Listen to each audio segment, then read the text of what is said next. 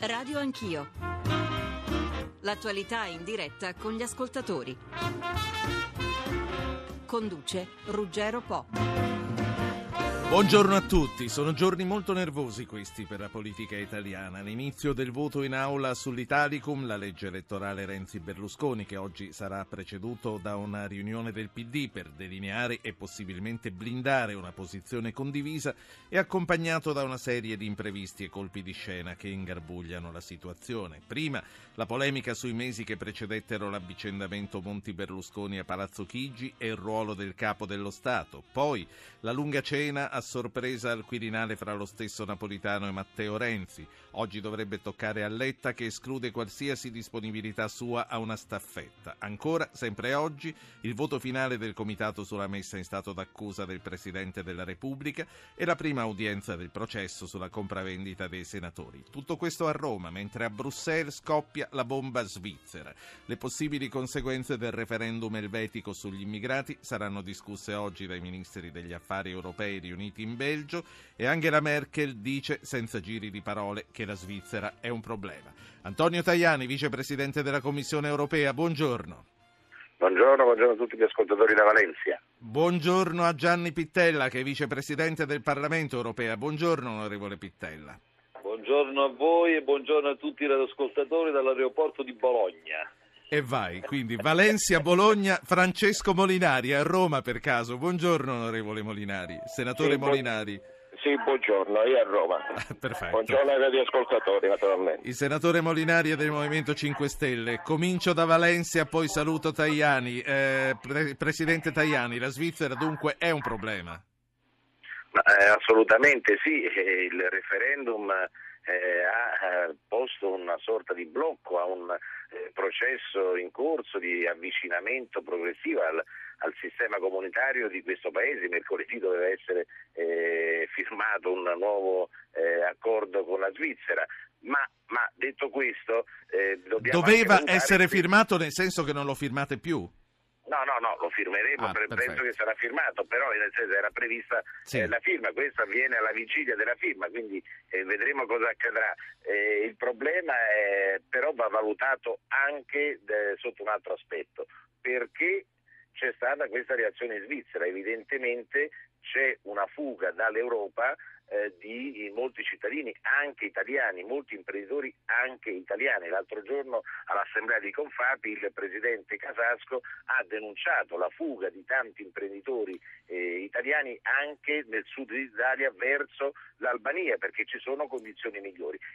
La crisi ha provocato evidentemente in Italia e in altri paesi una situazione di grande difficoltà per le imprese e per i lavoratori di queste imprese che eh, evidentemente hanno scelto di abbandonare eh, il territorio comunitario per andare ad operare in altre parti. Quindi dobbiamo anche fare un'analisi di perché certo. c'è questa così grande presenza di europei in Svizzera eh, e quindi c'è stata questa reazione da parte di Svizzera. Detto questo, eh, la Svizzera rappresenta in questo momento un problema, ma dobbiamo anche capire come è nato questo eh, problema, quindi guardare anche eh, a casa nostra. Evidentemente gli imprenditori non ce la fanno più, c'è un eh, fardello fiscale insostenibile, c'è una burocrazia spesso soffocante, quindi bisogna anche correre a rimedi, è un segnale di allarme certo. che arriva anche per noi, quindi va valutato questo referendum da due punti di vista, quello del blocco a una crescita dei, dei rapporti Svizzera-Unione Europea con una sorta di blocco alla libera circolazione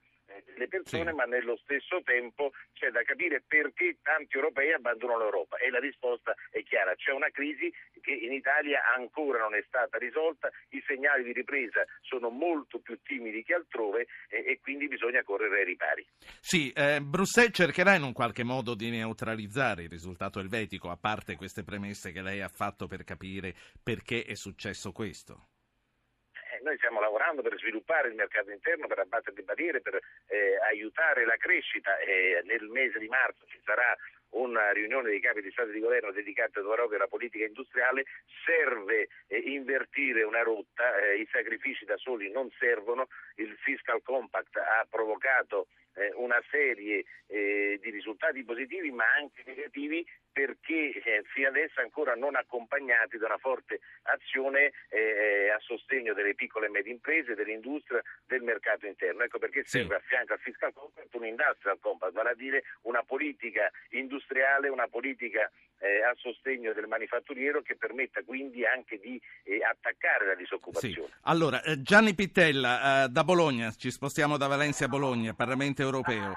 Quali sono gli strumenti a disposizione del Parlamento europeo per affrontare queste due emergenze? Le politiche della Svizzera sulla libera circolazione e poi, eh, ne voglio parlare anche con Tajani prima di lasciarlo andare, l'incriminazione in India per due italiani in divisa noi possiamo svolgere sicuramente una funzione politica importante, la stiamo svolgendo eh, sia sul versante della liberazione dei due Marò e, e stiamo facendo il massimo in ogni modo, in ogni forma, sollecitando anche Barroso, la Aston, eh, lo, con lo stesso Tajani abbiamo svolto iniziative comuni con la collega Angelilli, tutto il Parlamento stiamo coinvolgendo eh, a parte al di là delle nazionalità, perché la questione non è italiana soltanto, ma è una questione europea e finalmente la signora Aston eh, ha deciso di prendere posizione, ci fa piacere, insomma eh, noi chiediamo la immediata liberazione e chiediamo all'India di eh, diciamo, rimuovere questa infamia. L'Italia non è un paese terrorista, questo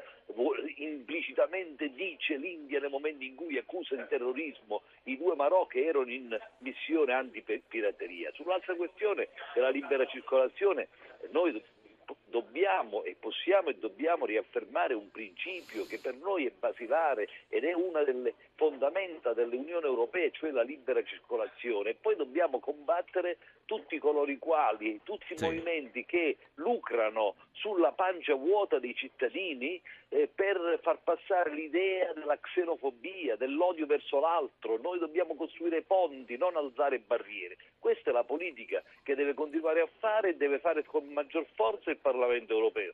Detto questo, io vi devo chiedere scusa. No, me, le chiedo scusa io, le chiedo ancora. In, nella, nelle, diciamo, nel, nella fila per l'imbarco. Sì, allora, allora, mi dia ancora un mezzo minuto sulla politica italiana, poi la lascio andare. Lei ha seguito la polemica Monti-Napolitano, che cosa ne pensa? Ma penso che si sta facendo la tempesta in un bicchiere d'acqua. Eh. In quell'estate era noto a tutti, era evidente a tutti che c'era una precarietà di governo e un buon Presidente della Repubblica che cosa fa? Eh, si pre- premunisce, costru- prepara soluzioni nel caso in cui eh, ci fosse eh, diciamo un, un, esito negativo. E, insomma, non vedo che cosa abbia sbagliato il Presidente Napolitano. Era, ripeto, non era un governo in buona salute per cui insomma, qualcuno sì. tramava le spalle, era un governo in cattiva salute e Napolitano da buon Presidente della Repubblica cercava di trovare in anticipo le soluzioni. Ultima cosa prima che le strappino il telefonino di mano. Sul eh. possibile avvicendamento di, di, questi giorni a Palazzo Chigi, Renzi-Letta, lei che cosa immagina che succederà?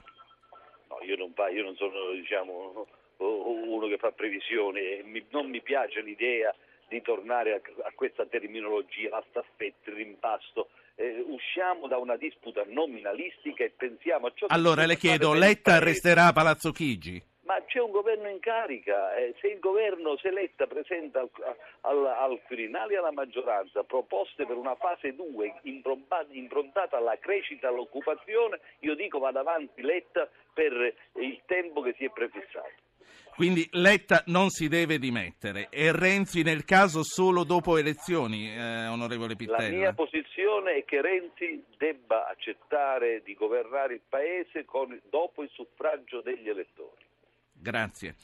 Eh, la, lascio, la, lascio, imbarcare. Eh, senatore, senatore, Molinari, abbia pazienza, ma eh, torno a Valencia perché questi signori poi decollano. Presidente Tajani, sui fucilieri di Marina, l'India insiste col reato di terrorismo. In che misura questo è e continuerà a essere un problema anche europeo? Che cosa farà Bruxelles? No, è, è un problema europeo, l'ha ricordato anche ieri eh, la baronessa Ashton, che è il ministro degli esteri dell'Unione Europea, oltre ad essere vicepresidente della Commissione Europea. La scelta dell'India di accusare di terrorismo i due fucilieri di marina impegnati in un'azione antipirateria significa arrecare un danno a tutta l'azione antipirateria a livello nazionale, internazionale, eh, un danno quindi anche alla politica economica, alla politica commerciale, alla politica industriale eh, de- dell'intera Unione Europea e non soltanto.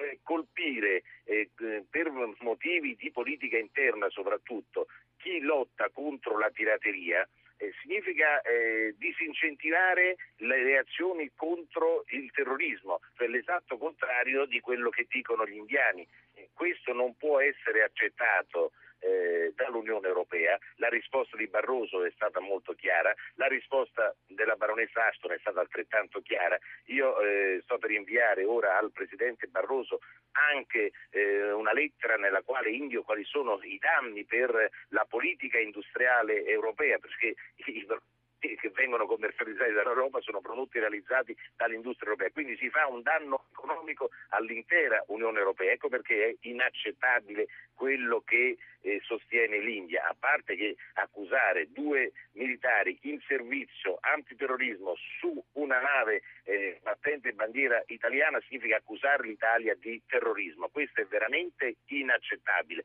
Mi pare che eh, la cultura di Gandhi sia molto lontana eh, dall'India di oggi, dall'India che accusa di terrorismo questi due Marò. Io ho cercato di dare anche un segnale a livello internazionale proprio qui a Valencia, ieri ho ricevuto un premio molto importante dal mondo per l'innovazione industriale, ho dedicato il premio sì. anche nel mio discorso ai due Marò per dare un segnale di vicinanza a questi due fucilieri di marina che facevano il loro dovere. Noi non dobbiamo disincentivare tutti coloro che si battono a favore della legalità. La ecco ringrazio. Perché, eh, deve essere data una risposta molto ferma e continueremo a darla all'India su questa vicenda. I due Marò devono essere eh, liberati, i due Marò devono ri- ritornare in Europa ed essere processati in Italia. Grazie ad Antonio Tajani, vicepresidente della Commissione europea.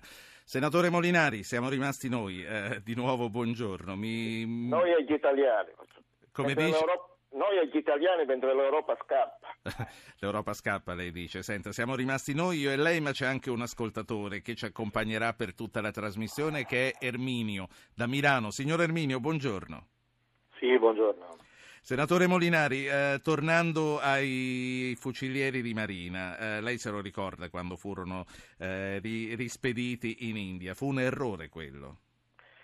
Sì, guardi, io ho sentito con eh, amarezza e preoccupazione mh, mm, le affermazioni, i ragionamenti di due dei maggiori esponenti, tra l'altro di due dei tre pilastri su cui si fonda la nostra Europa. E preoccupazione e amarezza... Il terzo chi è?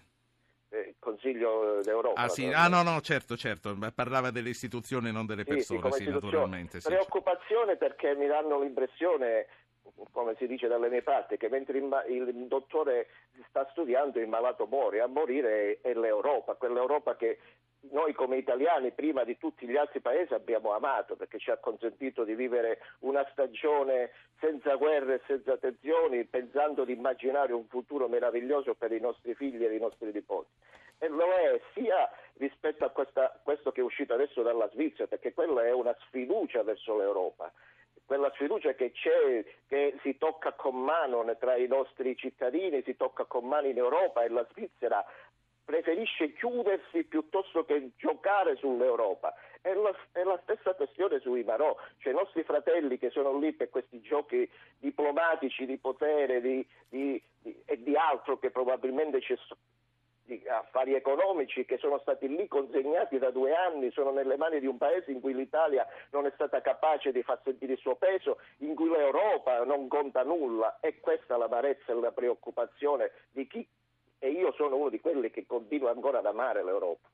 Sì, detto questo, eh, lei come valuta eh, quella che è stata la risposta dei cittadini svizzeri a questo referendum? Glielo chiedo, lei è del Movimento 5 Stelle, questo lo ricordo a chi si è sintonizzato solo dopo. Lei è nella Commissione per le politiche dell'Unione Europea. Ehm, lei come, come, valuta la risposta dei cittadini svizzeri? Quando poi governo, imprenditori, eh, sindacati erano eh, d'accordo eh, nell'altro senso? Come al solito che i cittadini sono sempre quelli che vengono sentiti per ultimo, noi, poi, noi vogliamo tra l'altro che la democrazia si, si, come, si, indirizzi sempre più verso una democrazia diretta e partecipata e la Svizzera è un nostro modello di partecipazione dei cittadini. quella è una dimostrazione, è un segno che i cittadini svizzeri hanno mandato di paura in questo momento in cui tutti ci dicono che la crisi sta passando, il famoso luce che si vede dal tunnel, che in realtà non è così, perché i cittadini continuano ancora a percepire e lo percepiscono sulla loro pelle la crisi che c'è, che è forte, che è presente, se lo è presente è forte, c'è paura in Svizzera, le lascio immaginare che c'è qui in Italia tra, tra sì. la gente italiana. La, la voce all'ascoltatore, signor Erminio, lei come vede quello che è successo in Svizzera? Ma condivido quel, le osservazioni che ha fatto eh, il parlamentare che mi ha preceduto. Del Movimento 5 Stelle, Francesco sì, Molinari, sì. sì. È, è la prima volta che mi capita di condividere, ma è così. E quindi lei pensa che quello dei cittadini svizzeri sia stato un voto in controtendenza ai loro governanti proprio per questa paura che eh, delineava il senatore Molinari? Beh, come al solito le cose eh, saranno anche molto e sono sicuramente più complesse. Eh, c'è, sicur- c'è, questo effetto di paura, c'è eh, probabilmente anche inconsciamente la sensazione che la ricchezza e gli afflussi di eh, moneta che arrivano costantemente sì. nel loro paese eh, andranno meglio regolamentati, precisati e quindi probabilmente anche ridotti. Eh, e poi ci sono le diversità culturali che incidono, non, non so cosa, chi vincerebbe se noi lanciassimo in Italia un medesimo eh, sondaggio. Ecco, signor Erminio, lei sarà con noi per tutta la trasmissione, quindi avremo tempo per approfondire. Lei che cosa fa a Milano?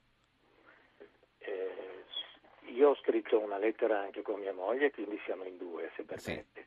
Sì. Ah, eh, poi ce la passa magari. Ma di che cosa si occupa? È pensionato o è ancora in attività lavorativa? No, ho 72 anni e ho smesso da un anno di lavorare dopo 56 anni di contribuzione. Allora, eh, approfondiamo dopo. Intanto saluto anche Matteo Salvini, che è segretario della Lega Nord e siede al Parlamento europeo. Onorevole Salvini, buongiorno. Buongiorno a lei e a chi ci ascolta.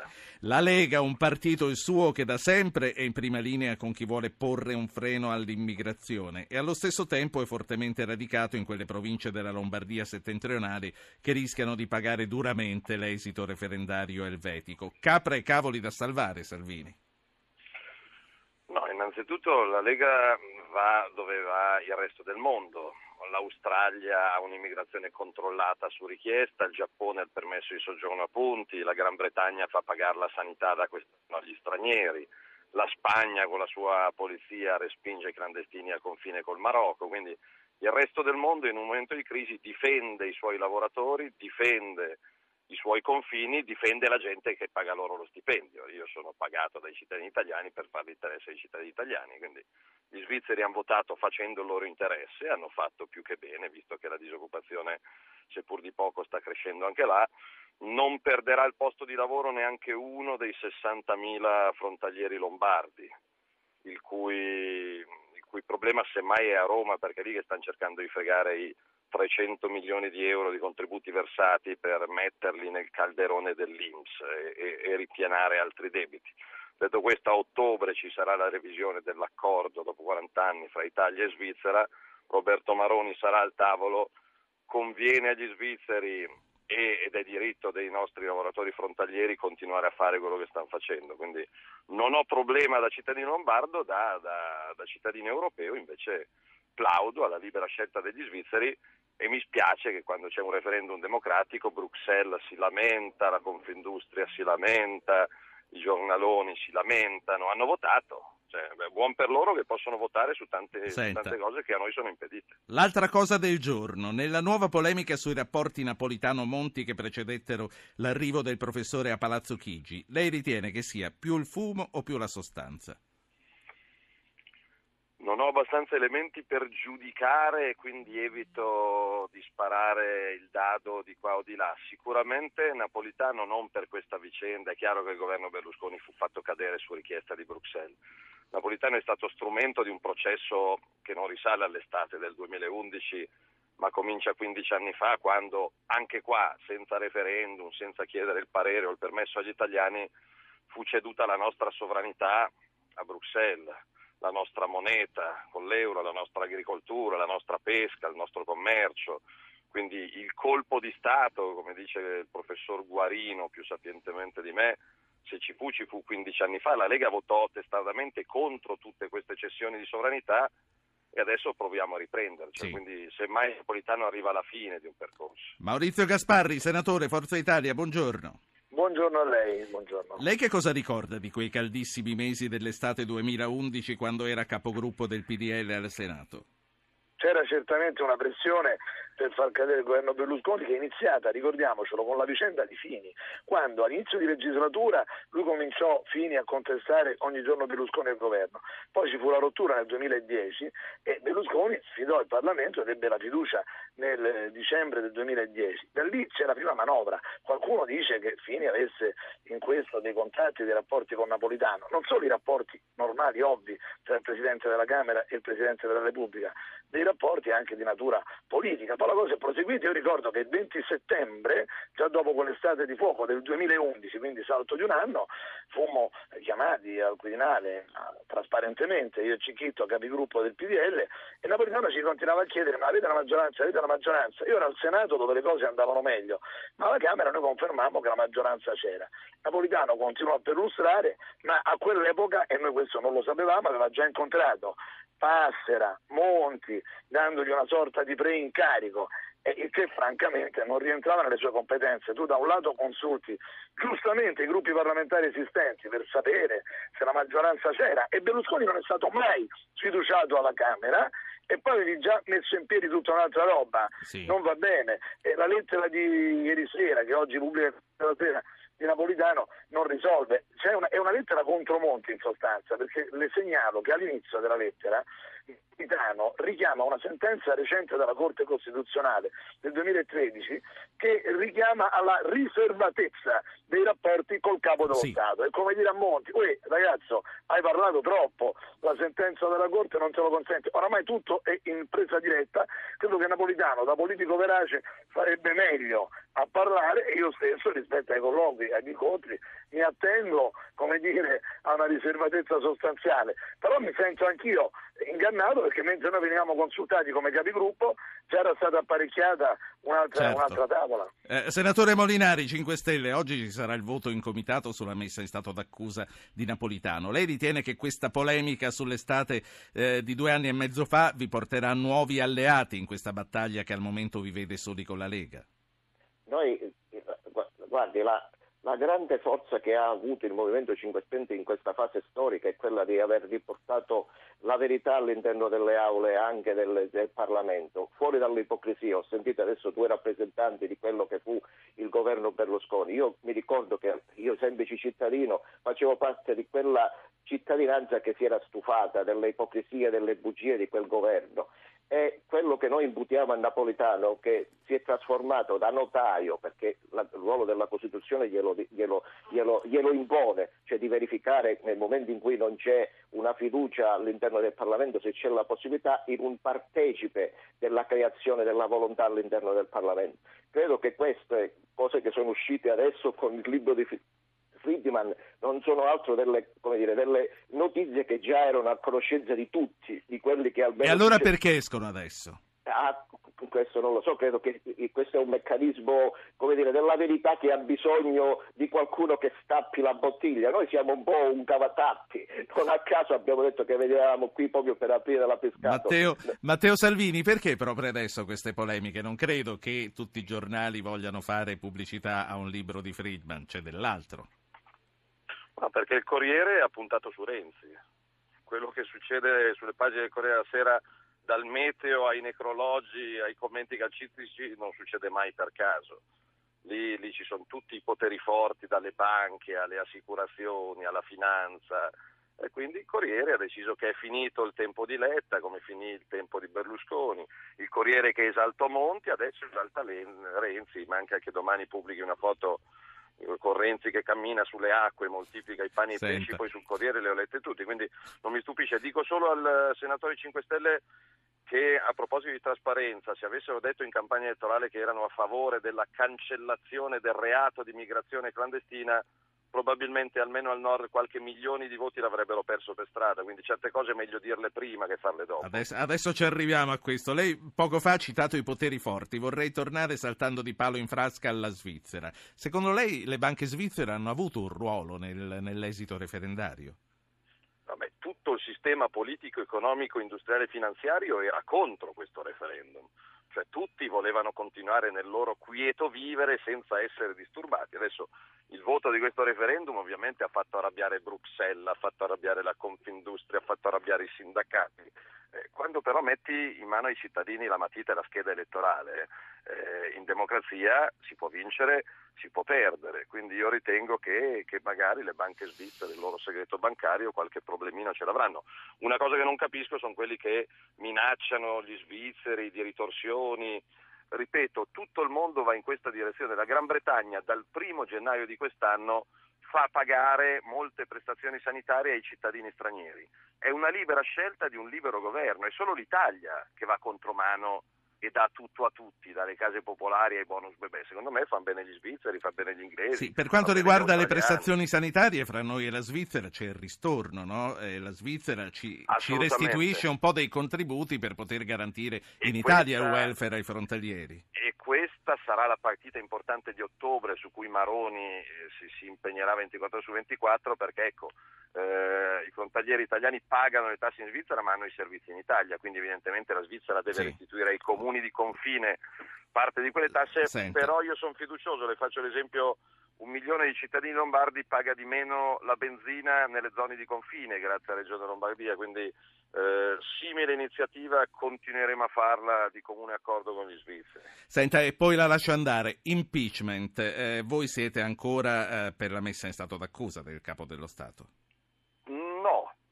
Punto di vista personalmente no, perché non faccio battaglie personali contro la Boldrini, contro Napolitano, contro Tizio Caio. Io gli contesto i contenuti, quindi ripeto, l'atteggiamento di Napolitano eh, grave che gli imputo è quello di continuare a sostenere un'Unione Europea e un euro che hanno fatto massacro delle imprese. Non voto contro Napolitano a prescindere sul fumo, sul libro di Alan Friedman.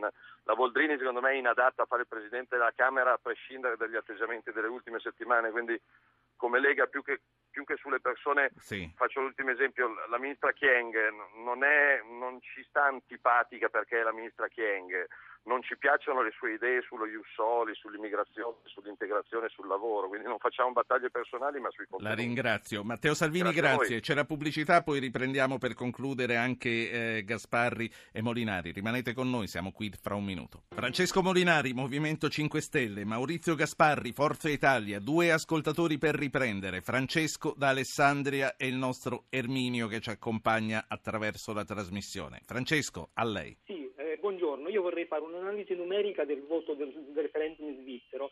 Il referendum in Svizzera ha vinto eh, perché in, in Ticino, nel canton Ticino, ah, sì sono stati il, il 70% che ha sovracompensato la vittoria del no negli altri cantoni. Questo che cosa vuol dire? Forse che i ticinesi che parlano italiano odiano gli italiani? Non credo proprio. Secondo me invece i ticinesi che parlano italiano conoscono molto bene i problemi dell'Italia e hanno paura di avere alla frontiera un paese come l'Italia che è un colabrodo dell'immigrazione clandestina selvaggia e incontrollata e hanno paura che questa immigrazione clandestina selvaggia e incontrollata italiana tracimi, tracimi verso di loro. Quindi la vittoria del, del sì in, in Svizzera è colpa dell'Italia in ultima analisi. Grazie a lei, Maurizio Gasparri, poi la saluto perché deve entrare in un'altra trasmissione. Sì, sì beh, beh, insomma, è il vostro compito oggi anche quello di comunicare con poi i vostri alle 11 elettori. abbiamo il Senato oggi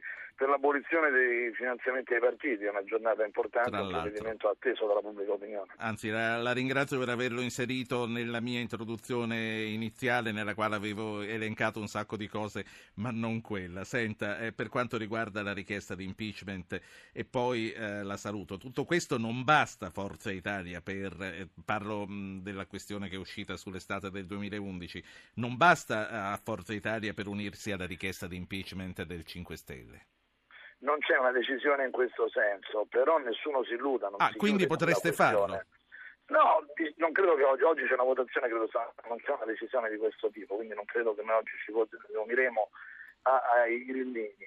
Però, mentre dico questo, eh, le assicuro che noi non rinunceremo a un chiarimento di fondo su quanto è avvenuto in quella drammatica stagione. Napolitano ci riceveva, parlava con noi, si confrontava con i capigruppo seguendo una procedura corretta e poi aveva già investito di ruolo che si era fatto fare il documento da Passera. C'è tutta una vicenda che parte dai comportamenti di Fini, prosegue con i sì. lasciati da Napolitano che francamente ha bisogno di spiegazioni. Non ci dimentichiamo tutta la polemica che ci fu anche sulle interferenze estere. Si è parlato più di battute che Berlusconi non ha mai pronunciato sulla Merkel che non del fatto che la Merkel potrebbe avere eh, istigato, incoraggiato, auspicato la caduta del governo Berlusconi anche con colloqui con il Presidente della Repubblica. Napolitano oggi nella lettera certo. dice c'è una sentenza che dice manteniamo la riservatezza.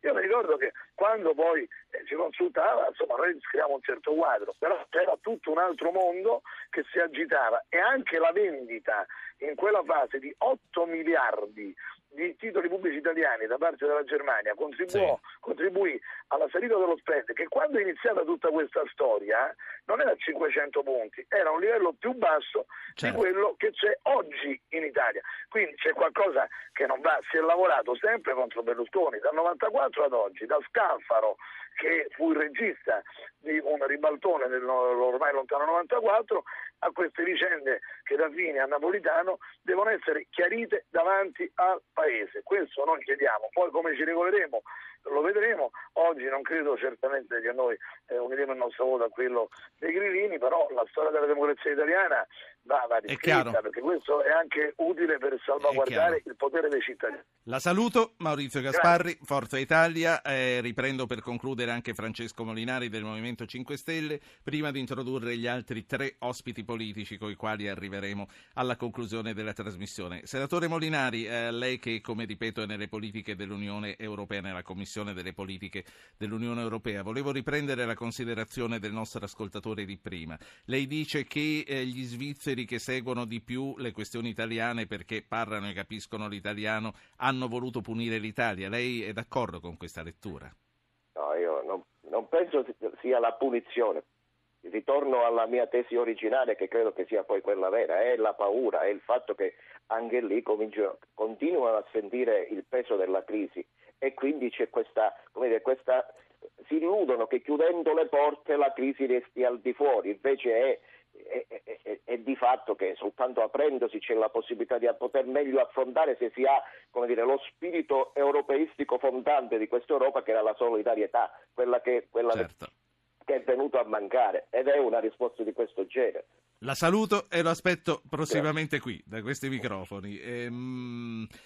Francesco Molinari, Movimento 5 Stelle, al Senato. Gli ultimi tre ospiti politici di questa mattina sono Giovanni Lavia, che è capogruppo italiano dei Popolari Europei al Parlamento Europeo ed è del nuovo centrodestra. Onorevole, buongiorno. Dal Parlamento europeo c'è Carlo Fidanza, capogruppo di Fratelli d'Italia al Parlamento europeo. Buongiorno, onorevole Fidanza. Buongiorno a voi, buongiorno. E poi eh, ancora da Roma, Sel Loredana De Petris, capogruppo misto al Senato. Buongiorno De Petris. Buongiorno. Vi invito tutti e tre ad ascoltare le riflessioni su quello che sta succedendo in Italia e ciò che coinvolge il Presidente della Repubblica, ad ascoltare Erminio, il nostro ascoltatore che è in collegamento da Milano. Eh, signor Erminio, lo chiedo anche a lei, dunque solo fu fumo o c'è di più?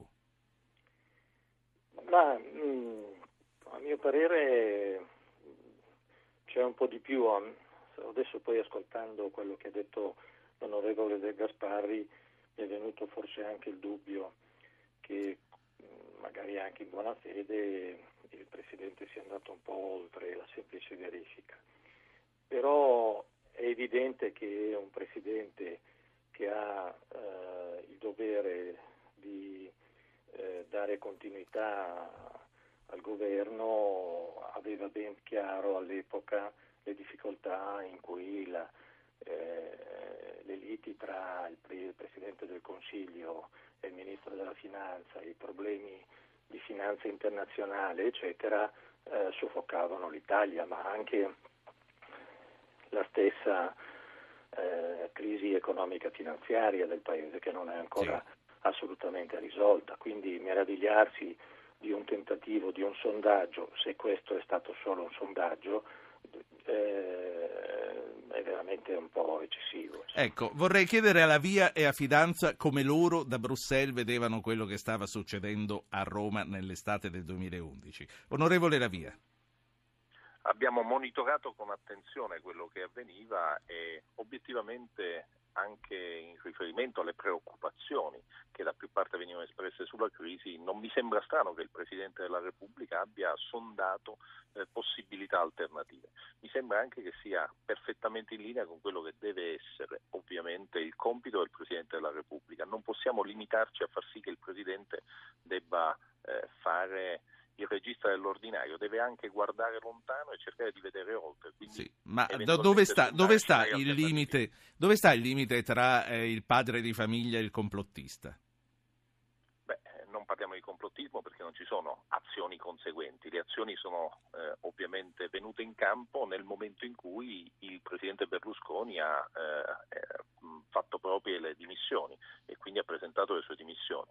Il Presidente della Repubblica aveva semplicemente eh, non fatto un complotto ma esaminato uno scenario e valutate le possibilità alternative, quindi non credo che si debba parlare di complottismo. Sì, non so se lei l'ha sentito o se era già collegato quando parlava eh, il senatore Gasparri diceva eh, beh, se ha parlato eh, in Italia con Monti, eh, chi ci dice che non è stato chiamato dalla Merkel, la quale può avergli suggerito no, vabbè, delle questo, strade questo da percorrere. Facciamo, Questa è dietrologia pura, secondo lei? Penso alle intenzioni e quindi cerchiamo di vedere oltre dove non c'è da vedere. Non mi sembra proprio che eh, il Presidente della Repubblica abbia nemmeno questa interlocuzione così diretta con la Merkel e non mi sembra che da quello che è emerso sino a oggi ci sia mai stato un quadro internazionale eh, e poi, animato e mi, mi si permetta di dirlo, lo sapremo, siamo tutti ascoltati, siamo tutti spiati, quindi vuoi che un contatto non, non sarebbe emerso nel caso... tipo non, non sarebbe emerso, sarebbe sicuramente venuto fuori e lo avremmo letto sulle pagine del giornale. Senatrice De Petris, lei che cosa ricorda di quei mesi? Ma io ricordo perfettamente che vi era una uh, situazione di crisi palese. Vorrei ricordare, tra le altre cose, che ehm, nella verifica che fu fatta insomma, dopo la, l'uscita diciamo, di Fini, eh, non so se, se, se, ricordate, tra l'altro il Presidente eh, della Repubblica gli diede anche un mese di tempo, insomma, non so se con critiche anche da varie parti, insomma, quindi molto questo per smentire in qualche modo la tesi del complotto. E quello che, mh, che mi chiedo onestamente eh, appunto, è che oggi si presenta come scoop quello che, che tutti quanti in qualche modo sapevano che vi era una situazione attenzionata dal Presidente della Repubblica, tanto è che lo stesso senatore Gaspari poco fa ricordava in qualche modo anche le consultazioni dei capigruppo. Eh, io mi chiedo perché e alla fine diciamo, in queste consultazioni dei capigruppo magari non, non, fu detta la parola che forse era quella più risolutiva di tutti, che era quella di andare alle elezioni e invece mi pare che allora le, le forze politiche presenti in Parlamento si orientarono quasi tutte poi diciamo, per un, un, ricambio con Monti qualche mese dopo. Lei... Quindi questo per dire, mm. noi eravamo fuori diciamo, dal Parlamento allora, ma per dire come allora noi eravamo per le elezioni, credo che per l'Italia sarebbe stato meglio, però nel dire questo dico che, che vi era una situazione in quell'estate e subito dopo di, di palese crisi, insomma, e quindi lei, lei è evidente fa... che vi erano consultazioni, come pare confermato dallo stesso Gaspari che presenta la tesi del complotto ventennale. Insomma, ecco. Senta, lei poco fa eh, si è chiesta come mai solo ora questo scoop, che scoop non è. Che risposta si dà? Ma è evidente che, che ci sono, eh, c'è una situazione, anche questa, questa volta non è estate, inizio anno, ma insomma di, di crisi, di fibrillazione, quindi eh, quello che, che, c'è in ballo appunto è se continuare il governo Letta o, o, eventualmente fare un cambio con Renzi, quindi è evidente che, una, che questo scoop non arriva in una situazione neutrale, ma evidentemente per spingere alcune situazioni, questo è il punto. Quello che dispiace, io torno a ripeterlo, io quello che mi chiedo eh, allora perché eh, nessuna forza politica, nessun gruppo parlamentare spinse per, per quella che eh, dove forse sarebbe stata la soluzione più lineare per il nostro paese, sì. che era quella diciamo, delle, delle, elezioni. Questo bisognerebbe chiederlo anche al sì. Partito Democratico, forse. Sì, senta, eh, resti con noi, ma le voglio ancora chiedere. Eh, noi ricordiamo che quando un anno fa il presidente napolitano accettò questo incarico, disse però a condizione che facciate i bravi. Lei non crede che in un momento come questo eh, potrebbe dire basta? Ma guardi, questa mattina sentendo la, la trasmissione che c'era prima di voi, sì. eh, anch'io sul, sì, prima di tutto, sì. Sulle, sì, prima di tutto sulle dimissioni di, di Ratzinger, per la verità, insomma, ho, ho, avuto il pensiero che forse a questo punto probabilmente magari il Presidente potrebbe, potrebbe aver pensato anche diciamo, di fare, di fare e potrebbe essere ecco. stato spinto a fare questa scelta mm, ma questo non credo insomma io insomma, per come io conosco il Presidente della Repubblica si è, si è assunto questo onere lo dico da una forza politica che come è noto votò Rodotà e non eh, Napolitano, essendosi assunto quell'onere, mh, mm, credo sì. che alla fine, anche in questo momento difficile, eh, come vecchio uomo di Stato, lo porterà fino a fino in fondo. Poi credo. voglio sapere che cosa ne pensa della Svizzera, ma prima vorrei sì. passare all'esponente di Fratelli d'Italia, anche lui europarlamentare, Carlo Fidanza. Onorevole Fidanza, innanzitutto qual è la posizione vostra di Fratelli d'Italia su quello che sta succedendo in questi giorni a Roma? Tra l'altro all'epoca, nell'estate del 2011, mi sembra di ricordare che voi foste ancora nel PDL. Sì, sì, eravamo nel PDL e poi dopo la, la, deflagrazione che portò alla caduta del governo Berlusconi, noi eravamo tra quelli all'interno del PDL che spingevano per una soluzione immediata di ritorno alle urne, proprio perché non credevamo in un governo tecnico che era un'espressione, sarebbe stato, poi lo è stato nei fatti, un'espressione di una sorta di commissariamento dell'Italia ben voluto e voluto dalle elite europee. In questo senso io eh, ehm, credo che la, la, cosa fosse molto chiara fin da, insomma, da, da, dall'epoca, non c'era bisogno di feedback di questo presunto scoop, c'erano pressioni a tutti i livelli, a livello nazionale, io ricordo che tutto cominciò con Fini e con la sua scelta di distaccare un pezzo importante dei gruppi parlamentari del PDL, ma c'erano pressioni a livello internazionale, come dimenticare i eh, sorrisini di scherno tra la Merkel e Sarkozy nei confronti del governo italiano, come dimenticare eh, quell'atteggiamento bifronte della Banca Centrale Europea, la lettera di Draghi e Trichet del 5 agosto del 2011 che chiedeva misure draconiane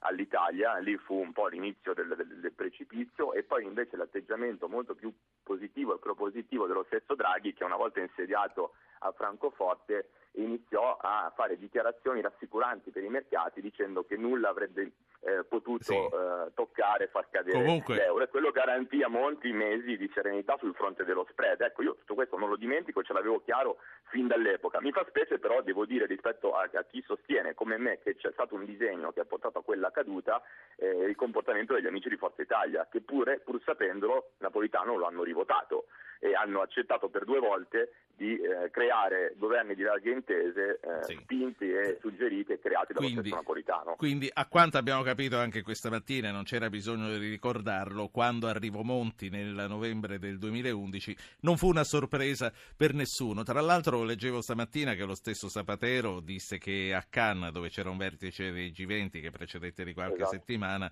si, si diceva già che presto sarebbe arrivato Monti. Vorrei tornare sulla questione svizzera con voi tre gli ultimi dieci minuti ma passando da due ascoltatori, da un ascoltatore intanto, che è Pierluigi Tassondrio. Buongiorno Pierluigi, lei come lo vede l'esito di questo voto svizzero e quali ripercussioni pensa che potrà avere sul futuro dell'Europa e anche dell'Italia, visto che lei abita in zona quasi da frontalieri?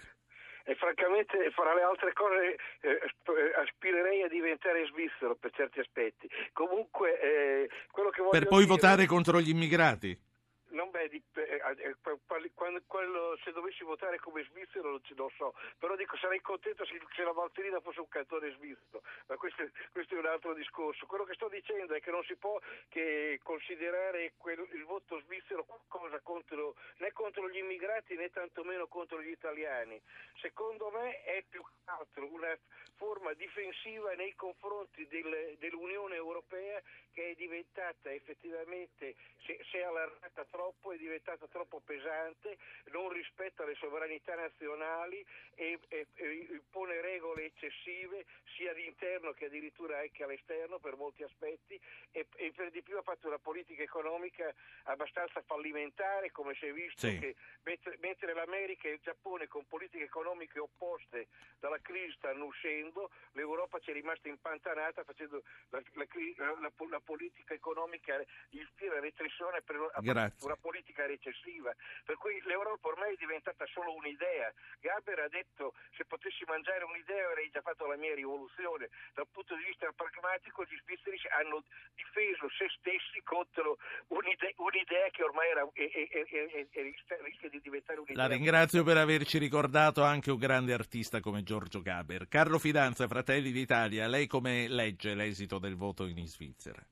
Intanto eh, bella la citazione gaberiana, apprezzata da tutti, ma eh, l'analisi del, del, dell'ascoltatore io la condivido sulla parte che riguarda le, insomma, la, la degenerazione del progetto europeo. Dico però che eh, la Svizzera non è Unione Europea e che è legata Europea, eh, all'Unione Europea da eh, accordi bilaterali che peraltro garantiscono alla Svizzera una serie di vantaggi eh, consistenti sia sul piano fiscale che finanziario che dal punto di vista del, del, del, libero mercato. Quindi di questo dobbiamo sempre ricordarci perché se la Svizzera fosse Unione Europea avrebbe totalmente ragione al 100% il signore, non lo è, quindi va trattato in maniera un po' distinta il caso. Io credo che dobbiamo distinguere perché eh, c'è un'immigrazione in Svizzera eh, come da noi ma più controllata che da noi e in questo c'è stato un segnale chiaro nelle urne svizzere, cioè che il mito delle porte aperte a tutti, tanto caro eh, alla sinistra anche nostrana, oggi fa pugni con la volontà popolare in tutta Europa. Ovunque si può votare su questi temi il risultato è sempre lo stesso. Di contro però il bicchiere mezzo vuoto di questa vicenda sono 60.000 lavoratori italiani, in gran parte manodopera qualificata e specializzata che sì. eh, lavorano in, in, Svizzera, tornano a dormire in Italia, che quindi pesano eh, poco diciamo, sulle casse svizzere in termini di welfare, mentre danno un aiuto fondamentale all'economia svizzera. Ecco, io credo che sì. chi in Italia gioisce per questo referendum, penso eh, alla Lega, è poi lo, st- lo stesso partito che eh, va a braccetto con coloro che in Canton Ticino fanno le campagne contro i frontalieri italiani. Bisognerebbe mettersi un po' d'accordo, o si difendono i frontalieri italiani oppure si fanno le campagne con gli amici Recepito. che li vogliono cacciare tutti. Onorevole Lavia, eh, nuovo centrodestra, sempre Europarlamento, l'esito del referendum in Svizzera l'ha colta di sorpresa. Com'è possibile che sia andata così dopo che governo, imprenditori e sindacati erano d'accordo? E soprattutto vorrei capire se secondo lei, vista da Strasburgo e da Bruxelles, eh, sarà possibile un effetto contagio nel voto europeo del prossimo maggio. È fuori di dubbio che il populismo ha avuto la prevalenza in questo referendum, quindi la paura dettata dalla crisi, dalla eh, inevitabile concorrenza che lavoratori di provenienza esterna esercitano all'interno della Svizzera ha determinato una preoccupazione forte dei cittadini che hanno scelto liberamente. Per oggi la Svizzera si deve interrogare perché la Svizzera vive economicamente di scambi con i paesi europei e scegliere solo ciò che piace nel rapporto con l'Unione Europea sicuramente non è una strategia di lungo termine. È chiaro che ci vuole una relazione equa, significa essere pronti a prendere i molti vantaggi del rapporto con l'Unione Europea ma anche qualche svantaggio se di questo possiamo parlare. Quindi è chiaro che la Svizzera adesso deve rivedere la sua posizione perché non possiamo parlare di libera circolazione e prendere solo alcuni aspetti, non possiamo parlare di mercato interno e impedire la libera circolazione dei cittadini all'interno dell'Unione Europea. Allora eh, è chiaro che bisogna rivedere qualcosa e ovviamente l'Unione Europea dovrà sì. rivedere alcune delle sue posizioni rispetto agli scambi e al libero scambio che adesso esiste con la Repubblica della Svizzera. De Petris, gliela metto così, a lei gli svizzeri sono simpatici? Ma diciamo che questo referendum è un po' in linea con le tradizioni svizzere, insomma, soprattutto nei confronti dell'immigrazione italiana. Noi, questo, questo, referendum ci dovrebbe far ricordare quelle che sono state le storie diciamo, della nostra gente anche in Svizzera, anche storie di emarginazione terribile e non certo di integrazione.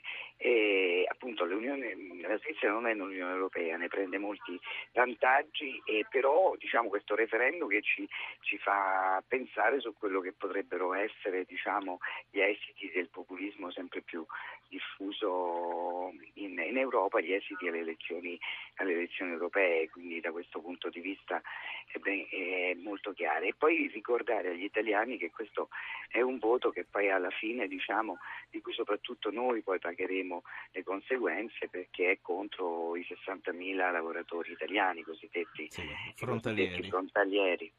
Eh, quindi, però sì. è il segno diciamo, anche di quello che si aggira mh, per l'Europa, del fantasma diciamo, eh, anche xenofobo, populista che si aggira per l'Europa e che come sappiamo anche dagli stessi sondaggi per esempio in Francia che danno addirittura come primo partito quello di Marine Le Pen per sì. l'europeo, insomma ci dice di quale reazione sta provocando una politica europea che di rigore allora. che, ha, che, sta provocando diciamo, sofferenze e tanta povertà nel, nel, nel in, ho, gli ultimi, sì, ho gli ultimi cinque minuti. Erminio, l'ascoltatore che ci ha accompagnato dall'inizio, faccia una domanda a chi vuole fra questi tre deputati eh, e parlamentari che abbiamo al telefono, che sono La Via, Nuovo Centrodestra, De Petris, Sel, Fidanza Fratelli d'Italia. A lei Erminio. Grazie. Ma la domanda è quella che ho inserito nella mia email di ieri sera. Ce la dica. Eh, eh, come mai il professor Monti si è rivolto all'ingegnere Benedetti e al professor Prodi, mettendosi a mio parere in una situazione anche di subordine come futuro Presidente del Consiglio. A chi lo chiediamo? Chiedere... A chi lo chiediamo, visto che forse non avranno tempo tutti e tre di rispondere? Nuovo centrodestra, SEL o Fratelli d'Italia? Eh, nuovo centrodestra, grazie. La via, la risposta, come mai secondo Rispondo lei? subito. Sì, così magari ci, ce la facciamo far rispondere anche De Petris e Monti che, Monti che è stato propagandato sul piano europeo come un uh, supporter del Partito Popolare, invece si è chiaramente rivelato anche negli atti, in questo caso specifico, un amico della sinistra.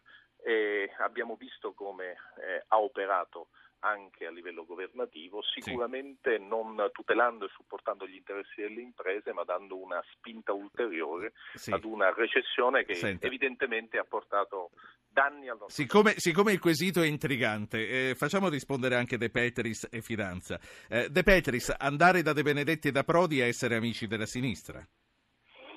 No, ma io credo che in questa vicenda diciamo, Monti riveli il fatto che era molto sopravvalutato, d'altronde si è visto anche mh, durante diciamo, l'opera del, del, del, suo governo, la dimostrazione che invocare i tecnici sopra le parti non porta mai bene diciamo, al, al, Paese. Anche in questa vicenda, mi lasci dire, insomma, eh, insomma, si è rivelato non certo come, come un padre della patria. Ecco. Ecco, allora l'ultimo minuto, grazie De Petris, l'ultimo minuto è per Carlo Fidanza, Fratelli d'Italia. Perché Monti andò a consultarsi con De Benedetti e con Prodi? Ma non mi sorprende, Monti andò un po' da tutti, si consultò anche con eh, pezzi importanti del PPE in Europa, io lo ricordo chiaramente eh, in maniera molto netta nei corridoi di Bruxelles, cercare risponde un po' da tutti, italiani e eh, straniere. Monti è stato succube, come diceva l'ascoltatore, un po' di tutti, non solo di Prodi del Benedetti, ma della Merkel, delle elite europee. Poi questo si è tradotto nelle politiche che ha attuato, che hanno sostanzialmente garantito un commissariamento de facto della democrazia italiana italiana e lacrime e sangue per i cittadini. A questo punto, eh, sulla richiesta di impeachment per Napolitano, eh, Fratelli d'Italia come si comporterà? Beh, noi questo giudizio storico diciamo, l'avevamo tracciato da molto tempo, eh, abbiamo rilevato in questi giorni diciamo, una carenza dal punto di vista formale e giuridico, se vogliamo, delle motivazioni portate avanti dai 5 Stelle e valutiamo nelle prossime ore se sostenerlo o meno. Ci sembra un po' carente sotto il profilo eh, giuridico, politicamente il nostro giudizio non cambia, quello che ho ribadito Non è che la pensate come i 5 Stelle sia voi che eh, Forza Italia, ma non volete eh, mescolare eh, la vostra battaglia con la loro? Ma un, un, conto è l'impeachment, che è una procedura che deve essere motivata eh, in maniera formale e giuridica, in maniera rigorosa. Un conto è un giudizio politico. Il giudizio politico per noi è chiaro e netto, lo ribadiamo, c'è stato un, uh, un comportamento da parte del Presidente della Repubblica che è stato per troppo tempo eh, diciamo, sì. eh, sul limite, anche sfruttando le carenze della politica sicuramente, però diciamo, al limite delle prerogative. Eh, altra cosa è che esistono i, i diciamo, requisiti. Non ci sono altre cose, c'è solo il sipario per noi. La saluto, parte la sigla, a domani. Arrivederci.